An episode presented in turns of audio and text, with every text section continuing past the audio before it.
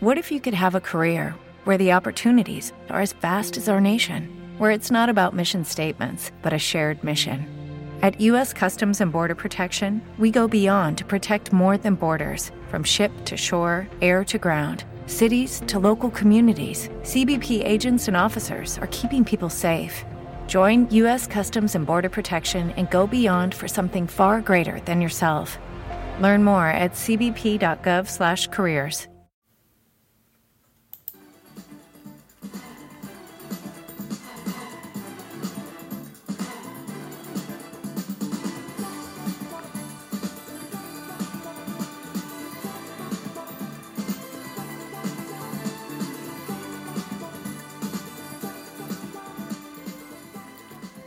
Benvenuti al Bello della Vita, sono Luciano.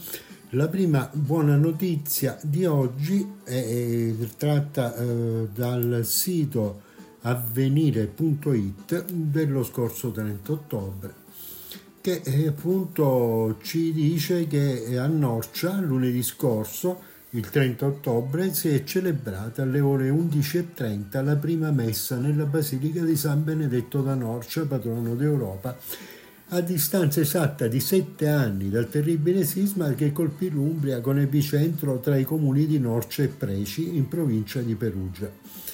La campana è tornata a suonare anche se all'aperto e la messa è stata celebrata dal vescovo Boccardo per la prima volta dopo il sisma di sette anni fa all'interno della basilica, nonostante sia ancora in parte un cantiere che nel frattempo è diventato proprio simbolo del borgo colpito dal sisma. È il segno di speranza che si è voluto dare nell'anniversario della scossa che nel 2016 colpì l'Umbria dopo quelle del 24 agosto dello stesso anno di Amatrice Arquata del Tronto, nel piccolo borgo umbro dove oggi qualche commerciante è tornato ad occupare non senza difficoltà il centro storico e dove ora si è tornati anche a celebrare messa. Il vescovo della diocesi Spoleto-Norcia, Monsignor Renato Boccardo, ha detto questa giornata è un segno che viene a consolare e a dare speranza a tutti coloro che non solo sono legati alla Basilica di San Benedetto per ragioni affettive, storiche, intellettuali e spirituali, ma soprattutto a tutti coloro che sono ancora fuori dalle proprie case a causa delle conseguenze del terremoto aggiungendo che quando ci si mette insieme, quando si guarda un fine comune, è possibile realizzare grandi cose. Mi piace cogliere questo significato in particolare dalla celebrazione di quest'oggi. I lavori nella chiesa dedicata al patrono d'Europa non sono ancora conclusi. Un intervento da 15 milioni di euro assicurati dallo Stato e dall'Unione Europea a cui si aggiungono importanti integrazioni da parte dell'ENI che dovrebbe terminare nel 2025 ma rientrare in quest'aula liturgica, poter pregare sui luoghi di San Benedetto, ammirare il frutto del lavoro svolto da tanti enti in questi anni è un'iniezione di fiducia, vuol dire che è possibile ripartire, ha aggiunto il vescovo. Poi, nel corso dell'omelia, ricordando le difficoltà dei primi tempi, la grande solidarietà dell'Italia e del mondo, gli intoppi burocratici della ricostruzione, ha aggiunto che questo edificio sacro è diventato l'emblema stesso del sisma ma è ancor di più la prova della capacità dell'essere umano di risollevarsi, di tornare a sperare, di guardare in alto e con la forza di questo guardo tornare verso la terra e porre tutta l'intelligenza, la maestria, la fantasia e l'impegno al servizio di un comune riscatto per risollevare insieme alle mura delle case, dei luoghi di lavoro e delle chiese anche il morale delle persone e delle comunità e per risvegliare la gioia di vivere ad ascoltare il prelato i monaci benedettini con il priore padre Benedetto Nivakov e con loro la presidente della regione Umbria Donatella Tesei e il commissario straordinario alla ricostruzione post-sisma Guido Castelli. Ma a partecipare alla messa sono stati soprattutto i cittadini nursini che, seppur in numero limitato, sono potuti rientrare dentro la casa del santo patrono d'Europa. La facciata della Basilica di San Benedetto è motivo di tristezza se ripensiamo al 30 ottobre 2016. ma di fiducia se pensiamo ad oggi, ha aggiunto il commissario straordinario Guido Castelli a margine della messa, per cui il cambio di passo lo possiamo quantificare. Nel mese di ottobre abbiamo liquidato per quanto riguarda la ricostruzione privata alle imprese che lavorano nei cantieri del sisma la cifra record di 135 milioni a partire dal 2016. Questo vuol dire che nonostante le criticità riusciamo a vedere la classica luce in fondo al tunnel. Le cose si stanno muovendo, ma il commissario Castelli ci tiene a ricordare che ci sono ancora lavori per almeno 9 miliardi per la ricostruzione pubblica e almeno 11 per quella privata. Ci sono ancora troppe persone, circa 30.000, che vivono fuori dalle loro case e questo non può renderci tranquilli.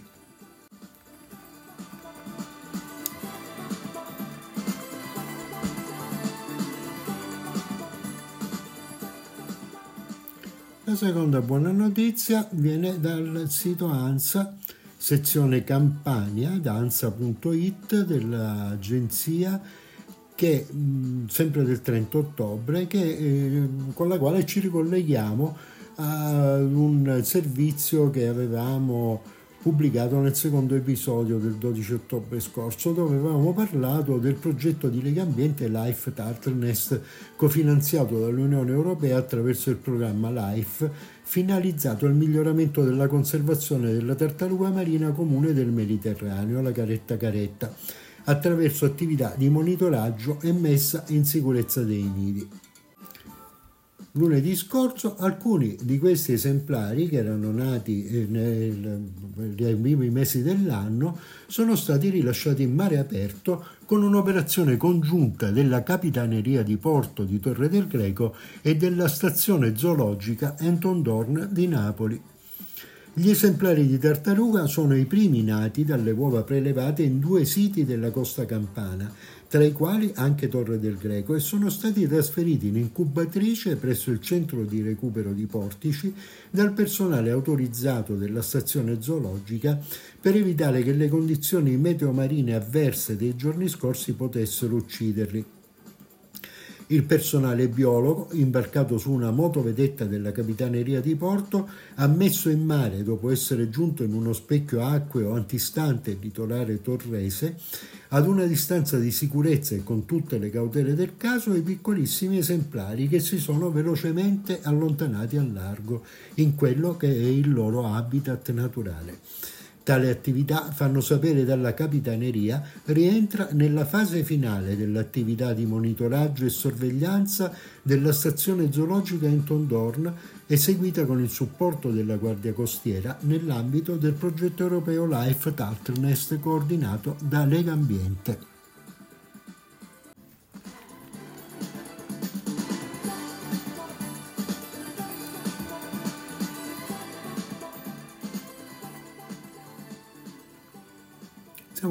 A inizio novembre e quindi possiamo considerarci in pieno autunno.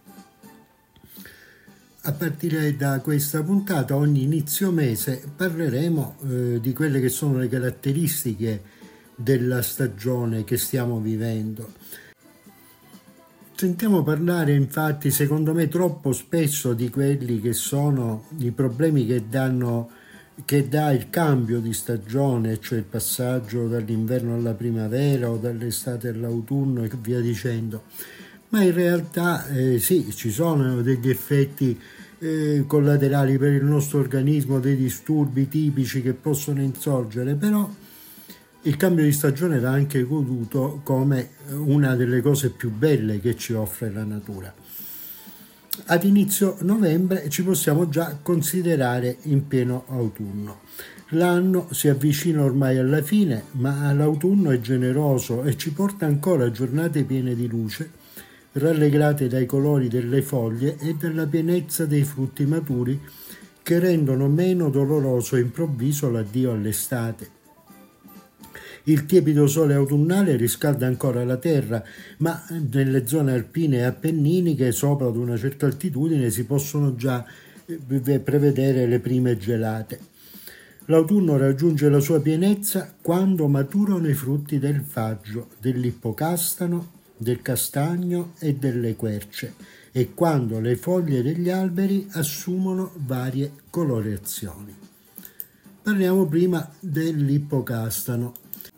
Il nome di questa pianta è costituito in realtà da due parole che sono ippo e castagno, perché si riteneva che i suoi frutti giovassero in qualche malattia dei cavalli. Il suo nome botanico è Aesculus hippocastanum. Vi ricordo che il nome botanico di una pianta definisce in modo certo e univoco l'identità della pianta stessa. Infatti, chiamandola col suo nome scientifico, siamo sicuri di identificarla in modo pressoché certo con qualsiasi appassionato di botanica ovunque nel mondo. È originario del nord della Grecia e dell'Albania è una tipica essenza cittadina, è ornamento di, quindi di piazze, giardini e viali. Il suo frutto è una capsula verdastra con aculei molli contenente 2-3 semi simili alle castagne ma più lisci, globosi lucenti e non commestibili.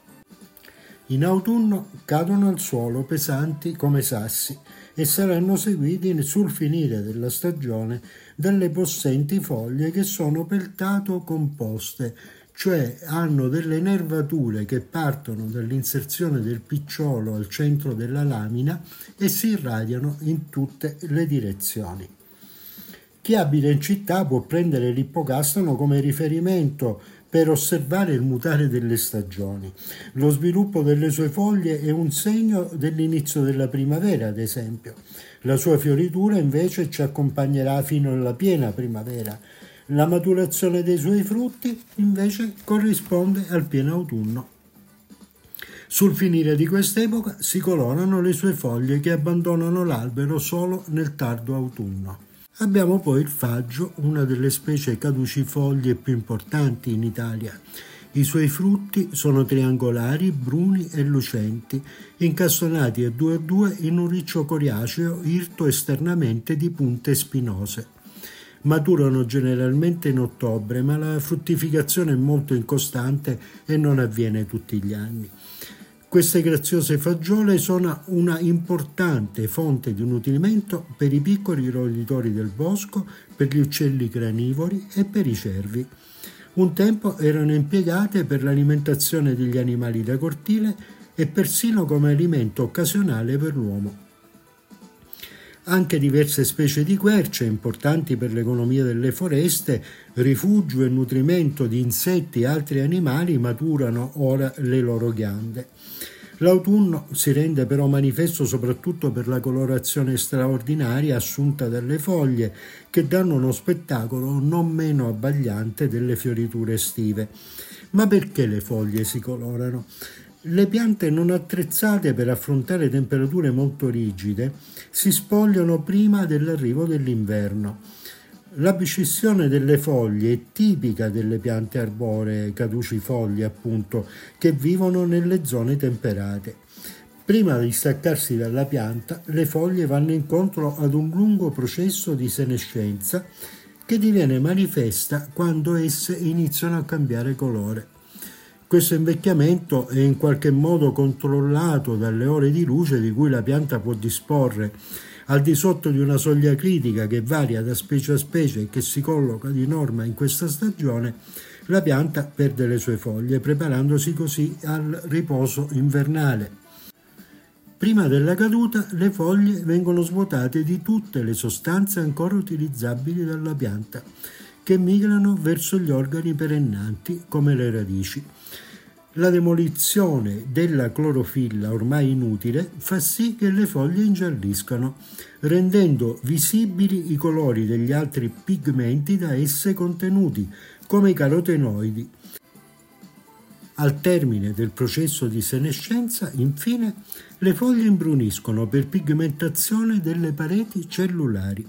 In ottobre e novembre il giardino ci offre un ultimo spettacolo di colori caldi e dorati che vanno dall'ocra al rosso ruggine allo scarlatto di foglie, frutti e bacche. Vale la pena di piantare qualche specie dalle foglie particolarmente decorative per la forma e le sfumature assunte come gli aceri, i sorbi, il faggio o la betulla, che con il loro caldo abito autunnale contrasteranno con il fresco verde delle conifere a foglia persistente e porteranno un ultimo sprazzo di colore tra le nebbie autunnali.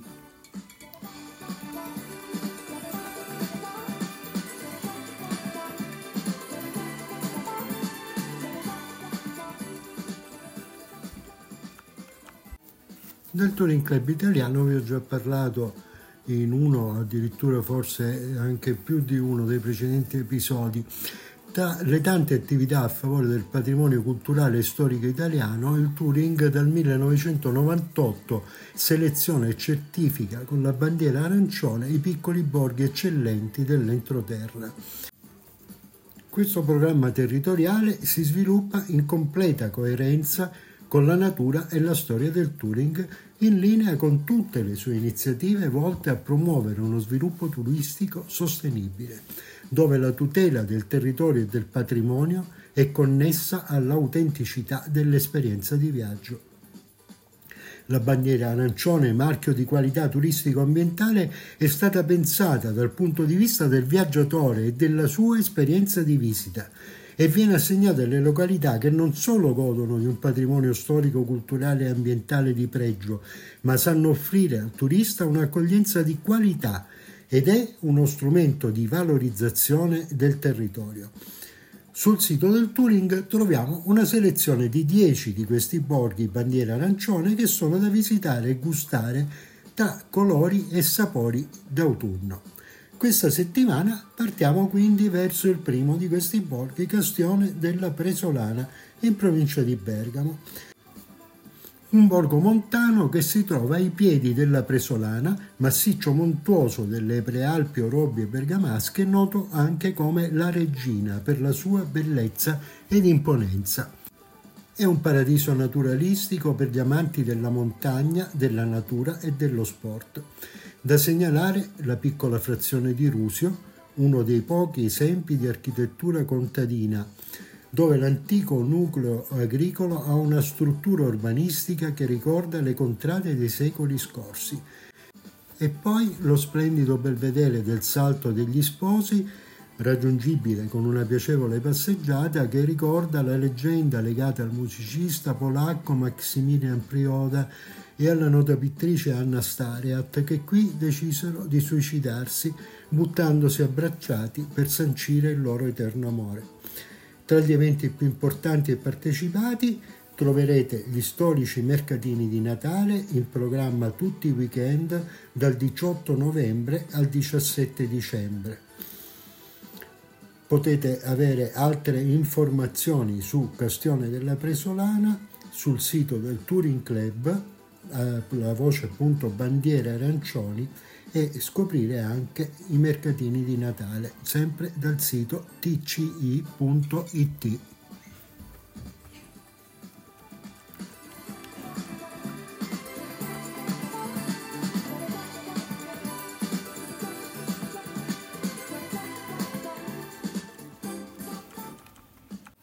Siamo a inizio mese, quindi rinnoviamo l'appuntamento con la, quelle che sono la frutta e le verdure di stagione appunto a novembre. Per le verdure abbiamo l'aglio, barbabietola, bietola costa, broccoletti di Bruxelles, il broccolo romanesco, carota, cavolo, cavolo cappuccio, cavolo nero, cavolo rosso, cavolo verza, finocchio, insalata, patata, porro, sedano, spinacio, zucca, e il topinambur. Approfondiamo uh, brevemente il topinambur, appartiene alla famiglia delle composite tubuliflore, è una pianta erbacea perenne il cui fusto può raggiungere anche 2 o 3 metri d'altezza e nella parte apicale si presenta ispido. Le foglie sono sia alterne che opposte, nella parte più bassa del fusto sono in genere alterne, mentre quelle opposte si riscontrano nella parte sovrastante. Le foglie sono molto acuminate ed appuntite, presentano un margine seghettato e una superficie ruvida di color verde scuro, rigato da marcate nervature. I fiori gialli, similmente ai girasoli, si rivolgono proprio verso il sole, seguendo nel cammino con i capolini e non a caso i fiori di topinambur vengono spesso scambiati appunto per girasoli. Il nome deriva da quello di una tribù brasiliana perché si pensava che la pianta arrivasse dal Brasile, mentre in realtà è originaria del Nord America e l'accento cade appunto sull'ultima sillaba.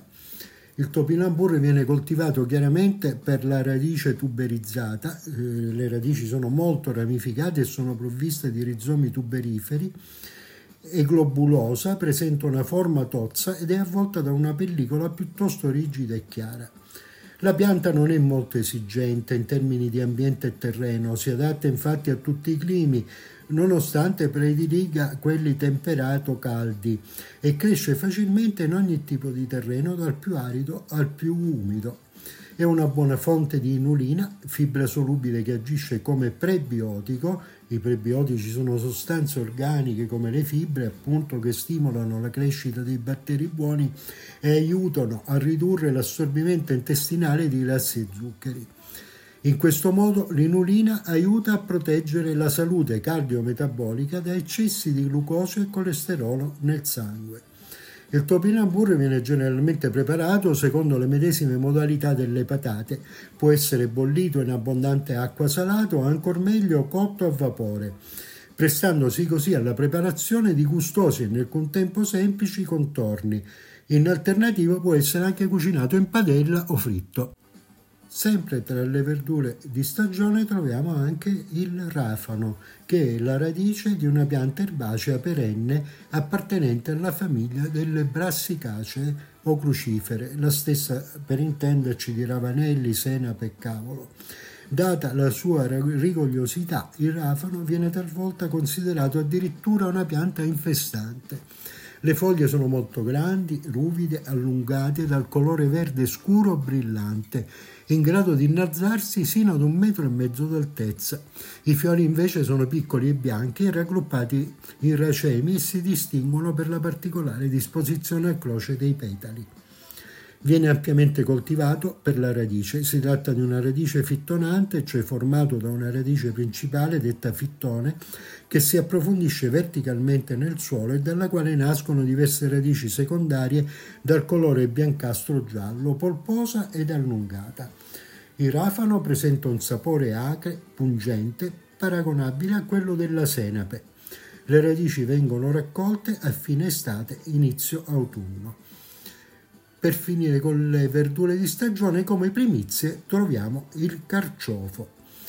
Passiamo adesso alla frutta di stagione. Abbiamo arancia, cachi, castagna, clementine, kiwi, lime, limone, mandarino, mela, melacotogna, melograno, noce, pera, pompermo, uva. Sempre come frutta troviamo tra le primizie il lici, si scrive L-I-T-C-H-I, si pronuncia Lici, il suo nome botanico è Lici chinensis, è un frutto originario della Cina, ricco di vitamina C, minerali e antiossidanti, utile nel prevenire patologie croniche come malattie cardiovascolari, cancro e diabete di tipo 2.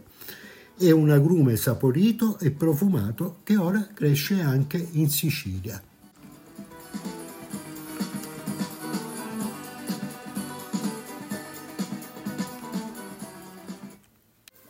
Vi ho parlato prima del rafano e quindi chiudiamo questo episodio proprio con una ricetta di stagione a base di rafano, appunto la salsa di rafano.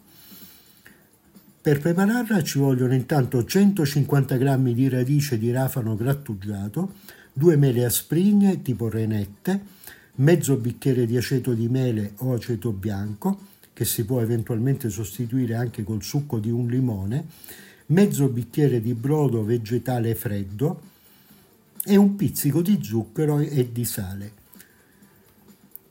Bisogna sbucciare e grattugiare le mele, mescolare tutti gli ingredienti, diluendoli lentamente con l'aceto e il brodo fino ad ottenere una poltiglia piuttosto densa. Ne viene fuori un'ottima salsa per accompagnare bolliti di carne, pesce e verdure ed è una vera specialità con la trota affumicata. Poiché questa salsa è molto forte, per renderla più amabile si può mescolare poco prima di servirla con della panna montata. Il rafano favorisce la digestione e l'attività del fegato e della bile ed ha proprietà antibiotiche, diuretiche, antiscorbutiche ed espettoranti. Con questa ricetta si chiude anche questo episodio del Bello della Vita. Vi ricordo i nostri contatti, a cominciare dall'indirizzo email luciano-ibdv.it e poi il canale Telegram al quale se volete iscriverci non dovete fare altro che inviarci la richiesta e vi faremo avere il link.